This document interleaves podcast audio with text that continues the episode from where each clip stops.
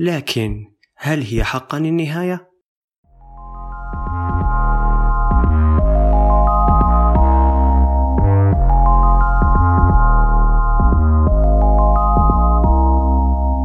أهلا بكم في بودكاست زائد. معكم مقدمكم تنسايرو وفي هذه الحلقة سنتحدث عن مسلسل النهاية. هو مسلسل من بطولة يوسف الشريف ويشاركه في البطولة عمرو عبد الجليل أحمد وفيق محمد لطفي ناهد السباعي سهر الصايغ وغيرهم.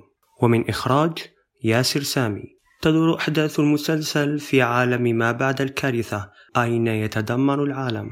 حيث لم تبقى إلا مناطق قليلة نجت من تلك الكارثة. ويتتبع المسلسل شخصية يوسف الشريف وهي تحاول النجاة أو تدمير الكوكب. لقد قلت أو لأن هذا ما يوضحه البرومو التشويقي. فعموما قصة المسلسل دون حرق ستكون مبهمة. بل وأن حتى مراجعة المسلسل ستكون صعبة دون التطرق إلى بعض أحداث هذا المسلسل. لذا سنتطرق في البداية إلى مراجعة خالية من أي حرق للأحداث لكنها ستكون قصيرة. ومن ثم سنناقش أحداث المسلسل بالتفصيل في فقرة الحرق. حسنا. أولا لا يمكن نفي أن المسلسل لم يكن متأثرا بأي أعمال أجنبية مثل Terminator, Alita Battle Angel, Maze Runner إلى آخره. وهذا شيء طبيعي. لكن ذلك لا يعني أنه لم يحاول خلق كيان لنفسه بعيدا عن كل تلك الاستلهامات سواء بالابتكار في المؤثرات البصرية ولو كانت بسيطة أو حتى فكرة عالم تناسب المجتمع العربي وتكون مغايرة للأفكار الغربية التي تمجد القومية الأنجلوساكسونية.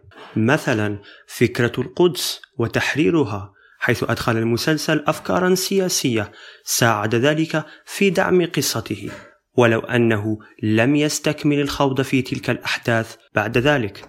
يضاف إليها أيضا مسألة المؤثرات البصرية التي لم تكن أعظم شيء في الحياة ولكن بالنسبة لمسلسل عربي ذو تصنيف خيال علمي فقد كان ذلك ملفتا للانتباه خصوصا إذا علمنا أنه لم يتم بتدخل من أي فريق أجنبي بل من عمل فريق مصري عربي خالص. ونفس الأمر بالنسبة لتصميم الأزياء فقد كانت منجزة بطريقة تناسب طبيعة العالم المستقبلي.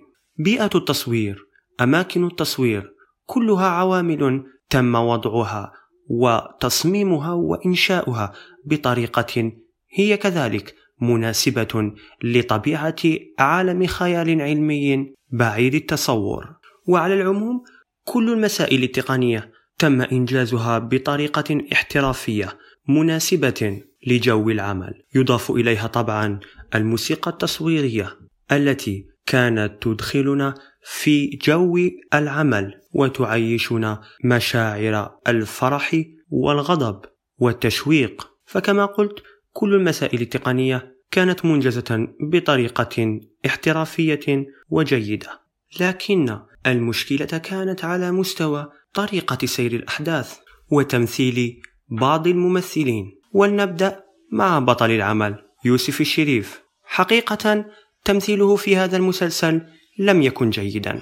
لا أود أن أقول سيئا حتى لا يغضب البعض ولكن لنكتفي فقط بكلمة ليس جيدا. فبالرغم من عديد الفرص التي أتيحت له في مشاهد المسلسل إلا أنه اكتفى بعدم إبداء أي ردات فعل في كثير من هذه المشاهد. وأود الإشارة فقط إلى أنني متابع لعديد من مسلسلات يوسف الشريف وأذكر من بينها رقم مجهول اسم مؤقت الصياد ولعبة إبليس وغيرهم. وأعلم حقيقة ما يمتلكه من مقدرات فنية تمكنه على تجسيد كثير من الأدوار إن أراد ذلك. ولكن لنتحدث عن هذا المسلسل.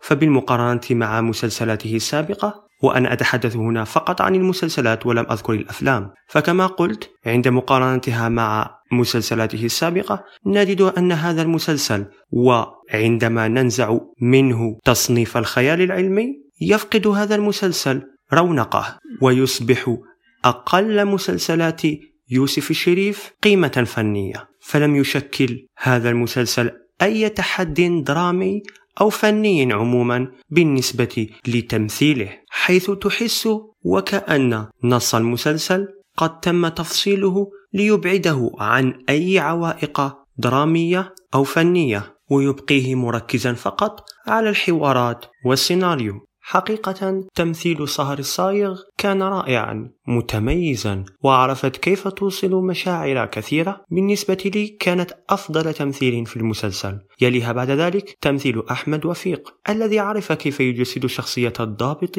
الشرير. مع تحفظي طبعا على الجزء الأخير من تمثيله في نهاية المسلسل وتحديدا في الحلقة الأخيرة. ولا ننسى طبعا شخصية عمرو عبد الجليل التي شكلت إلى جانب شخصية محمود الليسي ثنائيا كوميديا. رائعا. أضفى طابعا. جميلا بعيدا عن سوداوية التصورات والأفكار المستقبلية التي طرحها العمل. بالنسبة لشخصية محمد لطفي فيمكننا القول أنها كانت متوسطة لم تكن سيئة لكنها لم تكن رائعة خصوصا مع ضحكاته التي أزعجتني حقيقة. أخيرا بالنسبة لشخصية ناهد السباعي فتمثيلها كان مقنعا نوعا ما فدورها لم يكن مطلوبا منه أن يقدم أداء قويا خصوصا وأن مشاهدها كانت في الأغلب مع شخصية زين الروبوت وبالتالي فقد كانت تقدم ما هو مطلوب منها. وبالحديث عن السيناريو والحوار فيمكن القول أن عمرو سمير عاطف لم يكن موفقا كثيرا في كتابة حوار يناسب سرد الأحداث خصوصا وأن بعض السيناريوهات كانت منجزة بطريقة مزعجة أحيانا بالنسبة للمشاهد وسنتحدث بتفاصيل أكثر عن ذلك في فقرة الحرق. صراحة المسلسل يعد نقلة نوعية في المسلسلات العربية ويشكر طاقم العمل على المجهودات المبذولة إلا أن تطبيق ذلك على أرض الواقع عرف بعض العراقيل مما أفسد متعة المشاهدة خصوصا وأن مدة الحلقات متفاوتة بشكل كبير. فبعد أن كانت مدة الحلقة تتراوح ما بين 50 إلى 40 دقيقة في بداية أولى حلقتين إلى ثلاث حلقات أصبحت باقي الحلقات لا تتجاوز الثلاثين دقيقة. وأحيانا تصل إلى خمس وثلاثين دقيقة مع وصولنا تدريجيا إلى الحلقة الثلاثين. هذه العوامل وأخرى أدت إلى تضاؤل جودة المسلسل شيئا فشيئا إلا أن ذلك لا ينفي كما قلت أنه يعد نقلة نوعية في المسلسلات العربية ومجهودا يشكر صناع المسلسل عليه. ولذلك تقييمي لمسلسل النهاية هو ستة من عشرة وأتمنى أن يستفيد صناع عمل آخرون أو ربما كتاب هذا العمل مستقبلا من هذه التجربة لكي يبنوا عليها أفكارا أكثر تماسكا من حيث القصة. نصل الآن إلى فقرة المناقشة والتي تتضمن حرقا لبعض الأحداث. فإن لم تشاهد المسلسل توقف هنا. المسلسل يسير وفق خطين. خط الروبوت زين في القدس وخط زين الحقيقي في الواحة. وكلاهما صراحة كانت به مشاكل إلا أن الخط الزمني الذي أفضله شخصيا كان خط الماضي. فقد استمتعت كثيرا عندما عادوا بالزمن إلى الوراء لشرح الكيفية التي آلت بها الأوضاع في الزمن الحاضر. فالمسلسل كان مليئا بالرمزيات مثلا عن الماسونية وعن مجلس إدارة شؤون العالم. إلا أن المسلسل لم يخلو من التمطيط وحشو بعض المشاهد التي لم تضفي أي إضافة للمسلسل. وبالعودة إلى المشاكل التي تحدثت عنها في الخطين الزمنيين يمكن القول أن القصة بها عديد من الثغرات. مثلا القتال الأخير الذي كان بين زين الروبوت و عزيز كيف أنهما يتصارعان من أجل جهاز التحكم؟ بينما كانت شخصية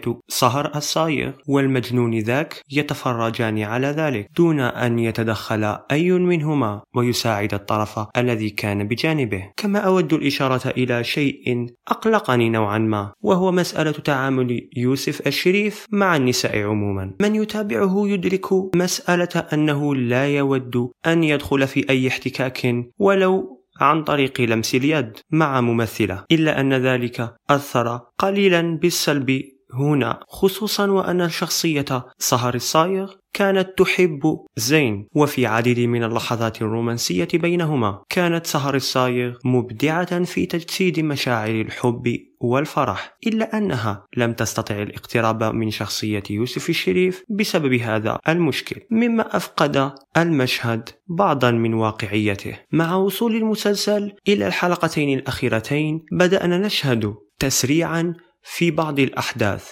واختصارا لأحداث أخرى وبدأنا نعرف عشوائية في سير الأحداث عموما حيث بدأت شخصيات المسلسل أو بعض شخصياته تقوم بأفعال غير مبررة أو غير مشروحة في العمل مثل سبب انقلاب شخصية أحمد وفيق أو مؤنس على جهاز الأمن وتواطؤه مع قادة الواحة وهذا يقودنا لمسألة جوهرية وهي نهاية المسلسل. فالنهاية ليست لها نهاية أو بمعنى أصح نهايتها مفتوحة فكثير من التساؤلات لم يتم الإجابة عنها مما يعطي إشارة إلى وجود جزء ثان للمسلسل. وهذا ما يعطيه هامشا للمناورة يتفادى من خلاله عديدا من الانتقادات المتعلقة بحبكة القصة وعديد من التساؤلات التساؤلات المبهمة والتي لم يتم الإجابة عنها بالرغم من عدد حلقاته الكثيرة والتي نتمنى أن يجيب عنها المسلسل في الجزء الثاني. ويستفيد من أخطاء الجزء السابق ويبني على أساسها قاعدة سليمة. ختاما شكرا على استماعكم للحلقة. يمكنكم متابعتنا على تويتر وإرسال أسئلتكم واقتراحاتكم على حسابنا على كيوريس كات. نلتقي قريباً.